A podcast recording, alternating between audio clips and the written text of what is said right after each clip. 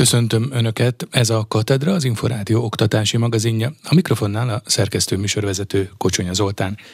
2021 utolsó Katedra magazinjában az idei esztendő interjúiból válogatunk. Tartsanak velünk!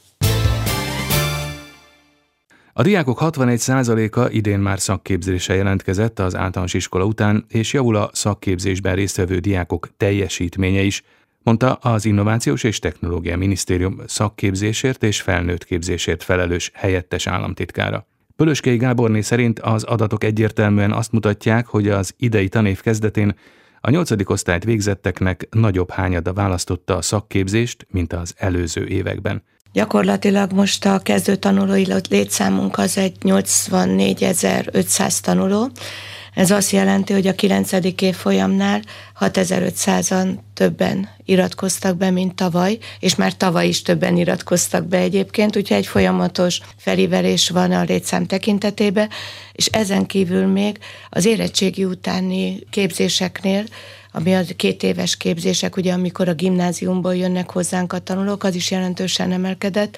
Ebben az évben 26.500 tanuló volt, aki ebbe beiratkozott, és ez 5000 fővel több, mint a mhm. korábbi időben. Ha ezt megpróbáljuk esetleg százalékos bontásban láttatni, vagy érzékeltetni a hallgatókkal, akkor ez milyen számadat lehet, hogy mondjuk a továbbtanulóknak hány százaléka az, aki a szakképzés felé veszi az irányt? Talán inkább, a, a, ha százalékosan nézzük, akkor a tavalyi évhez képest mondjuk egy a technikumban 12%-kal, a szakképzőbe pedig 10%-kal növekedett a létszám, és vannak jó mutatóink mindenféleképpen, tehát Mondjuk, hogyha az érettségizőknél nézzük, akkor mindig meg szoktuk nézni, hogy emelt szintű érettségét hányan választottak, és növekszik, nem növekszik. Ugye lehet látni a gimnáziumban volt egy időszak, amikor jelentősen csökkent, most ebbe az évben valamivel jobb volt jelentősen növekedett nálunk például az emelt szintű érettségben választottaknak a száma is, jó mutatókat produkáltunk. Most gyakorlatilag úgy néz ki, hogyha össze akarjuk hasonlítani, hogy a 9. osztályosoknak mintegy 39%-a gimnáziumba ment, 41%-a jött a szakképzésbe, technikumba, tehát 41% a technikumba. Ha az egészet nézzük, akkor meg 61% a szakképzésbe jött. Mhm. Tehát a 9-eseknek nagyobb aránya most már szakképzésbe Tehát akkor jött. nagyobb arányban választják igen, a, igen. a szakképzés különböző lehetőségeit, igen. mint a gimnáziumot a továbbtanulásként. Ugye ez azért is érdekes, mert azért, hogyha továbbtanulásról, iskolaválasztásról beszélünk, és hát érdemes is talán egy kicsit erről részletesebben beszélni, mert azért jellemzően most közeleg az iskolákban is az az időszak, amikor a nyolcadikosok, vagy akár az érettségire készülők ugye elgondolkoznak azon, hogy hogyan is tovább, és milyen utat, lehetőséget válaszanak, de azért a korábbi gyakorlat, az én tapasztalataim, emlékeim szerint azért úgy volt, hogy jellemzően a nagyon jó tanulmányi eredményű diákok azért a gimnázium felé vették a, az irányt, akár már korábban is, nem is feltétlenül 14 évesen, hiszen ott voltak a, a 6 meg 8 évfolyamos Igen. gimnáziumok, tehát lehet, hogy már korábban az általános iskola korábbi szakaszában döntöttek egy gimnáziumi továbbtanulás felé és az én tapasztalásom szerint még a kevésbé jó tanulók is megpróbáltak a gimnáziumokba, talán nem a nagyon jó nevű és úgymond elit gimnáziumokba tovább tanulni, de megpróbáltak gimnáziumi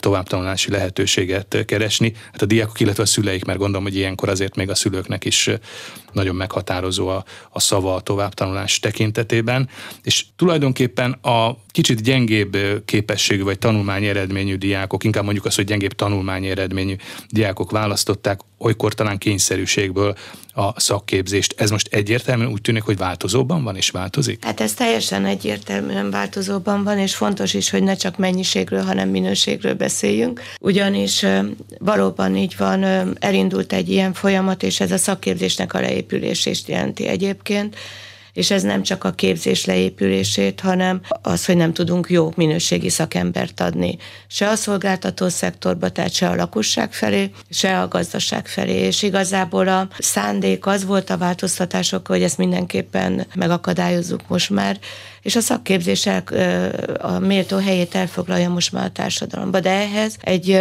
minőségi javulás is valóban kell.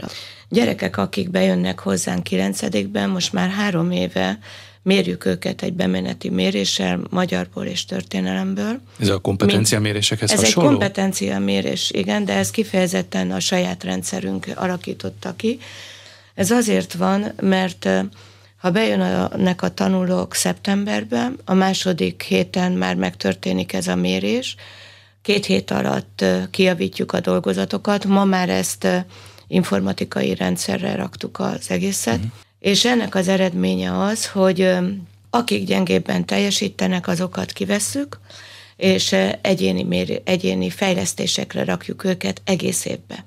Ennek az eredménye volt az, hogy tavaly előtt 11 ezer gyereket kellett kivennünk egyéni fejlesztésre, tavaly 6800-at, ezek azért elég jelentős adatok, Igen. tehát úgy jönnek ki az általános iskolából, hogy nincs meg az a kompetencia, hogy mi kellő biztonsággal kezdjük el őket szakmára oktatni. És ezek az egyéni fejlesztések, amikor minden gyerek mellé jó szerint egy tanárt rakunk, és mérjük a kompetenciákat két havonta, és mindig változtatjuk, és figyelünk a gyerekre, és így tanítjuk őket még külön, és erre meg is van a kapacitás, hogy minden gyerekkel ilyen személyre szabottan tudjon abszolút, foglalkozni abszolút. egy oktató? Vagy Ezt meg kell csinálni meg kell csinálni a minőség érdekébe, mert különben nem tudjuk elérni a célunkat. Jelentős területi különbségek jellemzik a magyar oktatási rendszert az oktatási hivatal megállapításai szerint. Az adatokat a GK is összehasonlította, és megállapította, hogy az ország északi, északkeleti régióiban élő nyolcadikosok sok esetben 100-150 ponttal is le van maradva a kompetencia teszten a budapesti vagy a nyugati megyékben élő társaihoz képest.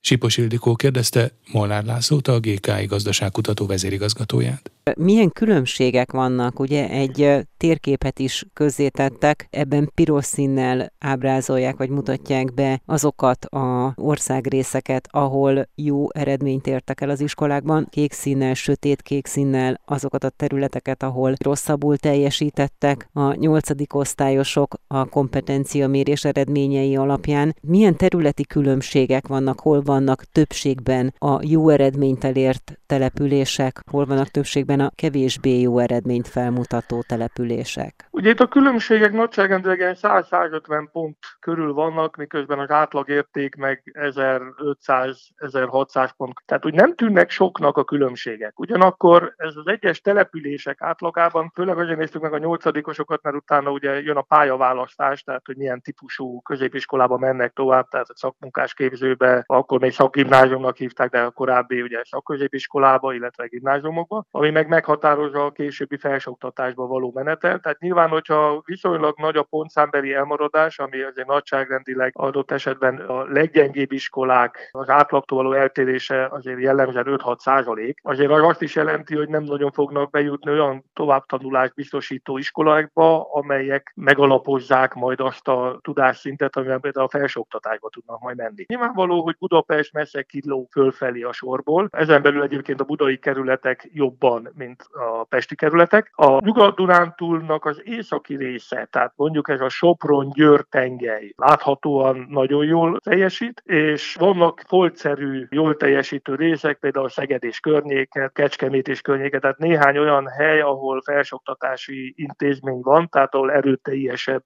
a tanulásra ösztönzés a helyben lakók esetében, esetleg a bejárók esetében. Ugyanakkor nagyon gyenge eredményeket láthatunk az egyébként is elmaradottabb településeken, tehát jellemzően Borsodaba, Zemplé megye kisebb településein, szabolcs bereg megyének a apró falvas területein, illetőleg az ország határ mentén levő településein, és hát sajnos Hajdubihar megyében. A többi település esetében inkább az átlag közeli értékek figyelhetők meg, ami azért ebből a szempontból nem annyira rossz. Hogyha azt nézzük ugye, hogy leginkább mi az, ami befolyásolja ezt az értéket, vagy ezeket az értékeket, mi az, ami leginkább befolyásoló tényező abban, hogy egy nyolcadik osztályosnak milyen eredménye lesz a kompetencia felmérésen? A szülői háttér? Nyilván, tehát az első lépés a szülői háttér, második maga az iskola. Az iskola esetében a probléma abból fakad, hogy tanárhiány van, főleg a reáltárgyak esetében. Ennek az a következménye, hogy hiába a legnagyobb pedagógiai erőfeszítés is, hát mert nem szaktanár oktatja gyakran a gyerekeket, ezért az elmaradások fokozódnak. Ami a szülői részt meg azért pontosan lehet tudni, hogy a szülő anyagi helyzete nem csak abban befolyásolja a gyerek teljesítményét, hogyha esetleg rosszabb a teljesítmény, akkor magántanát fogadnak, vagy külön órákra járatják felzárkóztatóra, felvételi előkészítő tanfolyamokra viszik a gyerekeket már negyedik osztályban, vagy akár még korábban is, hanem abban is, hogy mennyire van a gyereknek otthon elérhető közelségben, ugye régen a könyv volt ilyen, ma már az internet. Mennyire tud olyan kommunikációs eszközökhöz hozzáférni, amelyel adott esetben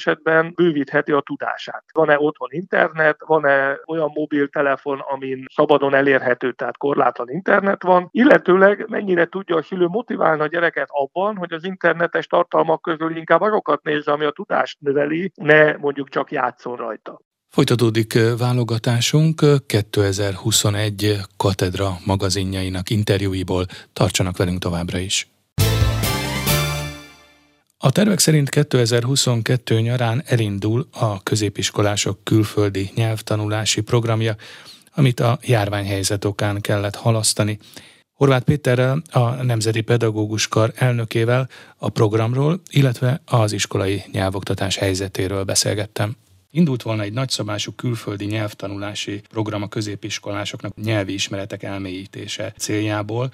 Ezt a pandémia meghiúsította, de a kormány szándéka szerint legalábbis erről nyilatkozott a köznevelésért felelős államtitkár 2022 nyarán ez is majd beindulhat, sőt bizonyos pilot programok már előbb is előkészíthetik ezt. Hogyan látja a az iskolai nyelvoktatás helyzetét, mert ugye terv volt az, hogy a felsőoktatásba jelentkezés feltétele lesz a nyelvvizsga, időközben ez módosult. Szakemberek egyébként, szakemberek egy része ezt mégiscsak visszalépésnek tartja. Tehát milyen most az iskolai nyelvoktatás helyzete? Mert hogy például az érettségi vizsgakövetelmények tervezett majd 2023-24-es tanévtől tervezett módosításában például az idegen nyelveknél is pontosan a kommunikáció erősítése, a szóbeliség erősítése kapna hangsúlyt, és valljuk be, hogy e tekintetben talán nem állunk túlzottan jól. Mik az ön tapasztalatai, akár öt az önök gimnáziumában? Nagyon nagy különbség van az iskolák között ebben az értelemben, ez egészen biztosan mondható. Azok az iskolák, akiktől a gyerekek többsége tovább tanul, tehát az biztosan egy erős motiváció, hogy ezt a szót használjam ismét, hogy hogy tudjon nyelvet, mert hiszen a későbbi élete során akár azért is, mert eh, többször kell külföldre menni, vagy mert olyan cégnél helyezkedik el, ami a globalizáció miatt egyébként is már nemzetközi. Tehát sok minden miatt eh, van igénye és ereje is tanulni nyelvet, ott szerintem nagyon komoly eredményeket érnek el a diákok, az iskolák és a pedagógusoknak is sokkal könnyebb a dolga, hiszen olyan gyerekekkel foglalkoznak, akik szeretnének, szeretnének megtanulni a nyelvet. Tehát nálunk ilyen értelemben a nyelvvizsgázottság az nagyon komoly, mert majdnem minden diáknak tulajdonképpen igazából nagyon inkább kettő, legalább középfokú nyelvvizsgája van, mint egy sem. Olyan diák nem is nagyon van, akinek nincs legalább egy. Ilyen értelemben, ha így néznénk, akkor ez teljesíthető követelmény kell, hogy legyen, de tudom azt, hogy nem ilyen egyszerű a helyzet, és eh, ez azt gondolom, hogy nagyon sok mindenem múlhat. Például azon is, hogy eh, az általános iskolaból kijövő diákok nagyon eltérő nyelvtudással rendelkeznek igazság szerint legalább mindenkinek eh, megvan viszonylag sok órája a rendszerben arra, hogy nyelvet tanuljon, de ez több ok miatt is lehet, hogy a pedagógus ellátottsági szerepet játszik ebben, lehet, hogy azért, mert gyerek között sokan vannak, akik nem tanulják ezt nyelvet, se nem tudnak a csoportok talán egységesen olyan szintre eljutni, amiről mondjuk a többi tantárgy esetén egy picit könnyebb megállapítani, hogy most itt vagyunk, innen lehet tovább haladni. Idegen nyelvből mi is azzal szembesülünk, és gondolom majdnem minden középiskola, hogy talán a kisebb középiskolák, ahol kevesebb osztály van, hogy egy-egy osztályba bejövő diákok között vannak olyanok, akik azt a nyelvet igazából nem is tanulták, hiszen általános iskolában csak egy nyelvet kell tanulni, középiskolában kettőt, és vannak olyan diákok is, akik már majdnem akkor, mikor jönnek 9 a középfokú tudás közelében vannak. Ilyen értelemben őket például két csoportra bontani, és két nagyjából homogén csoportot alkotni, ahol könnyebb lenne az egységes előrehaladás, nagyon-nagyon nehéz. Így sok esetben a kezdőcsoportban azok is újra kezdik. Igazából akik nek már van valamiféle tudása. Tehát eh, nagyon sokan megtorpannak már itt 9. osztályban.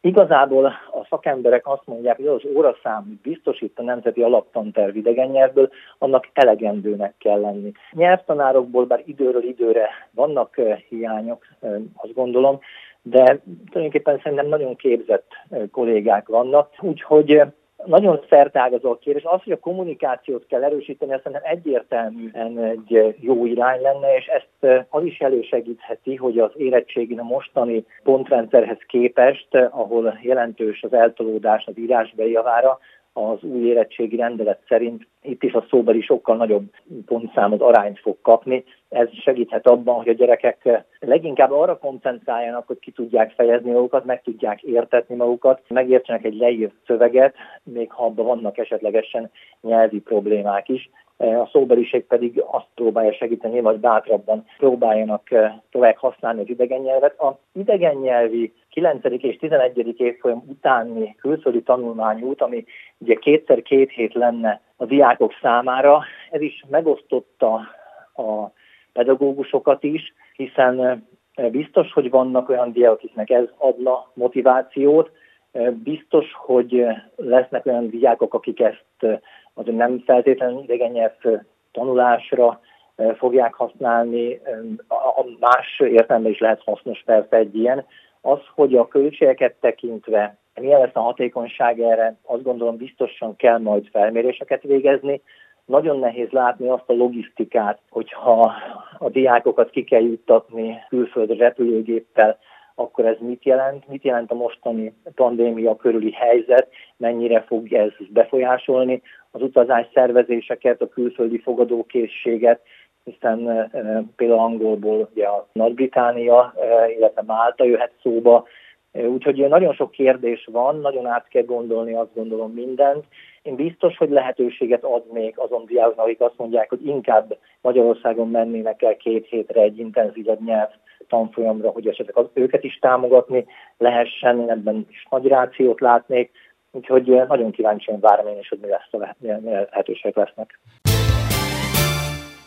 A kutatói pálya helyett választotta az oktatóit Molnár Katalin biológia-kémia szakos tanár, aki szerint játékosan az új ismereteket felfedeztetve lehet igazán megkedveltetni a diákokkal a természettudományokat. A Rácz tanár úr életműdíj egyik idei elismertje Rozgonyi Ádámnak nyilatkozott díjat, az elismerést, az hogyan élte meg, hogyan éli meg? Nagyon örültem neki. Nyilván a hosszú pályafutásom alatt kaptam többféle elismerést, de azt gondolom, hogy ez az egyik legfontosabb számomra, vagy talán a legfontosabb, mert hogy ez ilyen pedagógiai munkáért egy nagyon magas presztízsű kitüntetés. Úgyhogy én ennek nagyon őszintén nagyon örültem. Miért választotta az oktatói pályát? Ez egy érdekes kérdés, mert egyetemi hallgatókoromban én kutatónak készültem, és amikor a gyakorló tanítást elkezdtem, az Apácai Csere János gimnáziumban gyakoroltam, akkor ott nagyon megszerettem a, a tanítást, és akkor körülbelül adtam magamnak egy pár évet arra, hogy eldöntsem, hogy kutató vagy tanár legyek-e. Ugye ez azt is jelenti, hogy egyetemi oktató vagy középiskolai tanár, és párhuzamosan kutatói munkát is végeztem az eltén, és aztán eldöntöttem, hogy nem nekem való a kutatói munka, hanem sokkal jobban illik hozzám a tanítás, és akkor emellett döntöttem. Hogyan lehet megszerettetni a diákokkal a biológiát, vagy éppen a kémiát? Mennyire népszerű tantárgyak most ezek? Hát én kezdetben jobban szerettem a két szaktárgyam közül a kémiát, és aztán átpártoltam eléggé egyértelműen a biológiához, mert a biológia egy nagyon változatos, nagyon dinamikusan fel fejlődő, nagyon sokféleképpen tanítható tudomány. Szerintem a kémia is egyébként. Hát én csak azt tudom mondani, hogy a mi iskolánkban a biológia a matematika mellett a legnépszerűbb két tantárgy egyike. Tehát én azt gondolom, hogyha megfelelő módszerekkel és megfelelő módon tanítjuk a, ezeket a tárgyakat, akkor megszerettethetők a gyerekekkel, bár kétségtelen tény, hogy a természettudományokkal kapcsolatban ugye az egy probléma, hogy viszonylag sok energiát kell befektetniük a gyerekeknek ahhoz, hogy sikerélményük legyen. És a siker, a gyors siker, az különösen mostanában, ugye ebben a nagyon felgyorsult világban, ez egy nagyon fontos tényező, motivációs tényező, és ezt a természettudományokban nehezebb elérni, tehát nagyobb energiabefektetés kell, és valahogy nekünk ezt kell egy kicsit áthidalni, hogy ezek a sikerek, ezek azért időben megérkezzenek, hogy játékosan próbáljunk tanítani, felfedeztetve. Tehát én azt gondolom, hogy ez egy nagyon lényeges szempont. Katedra. A Tudás magazinja oktatásról, képzésről, nevelésről.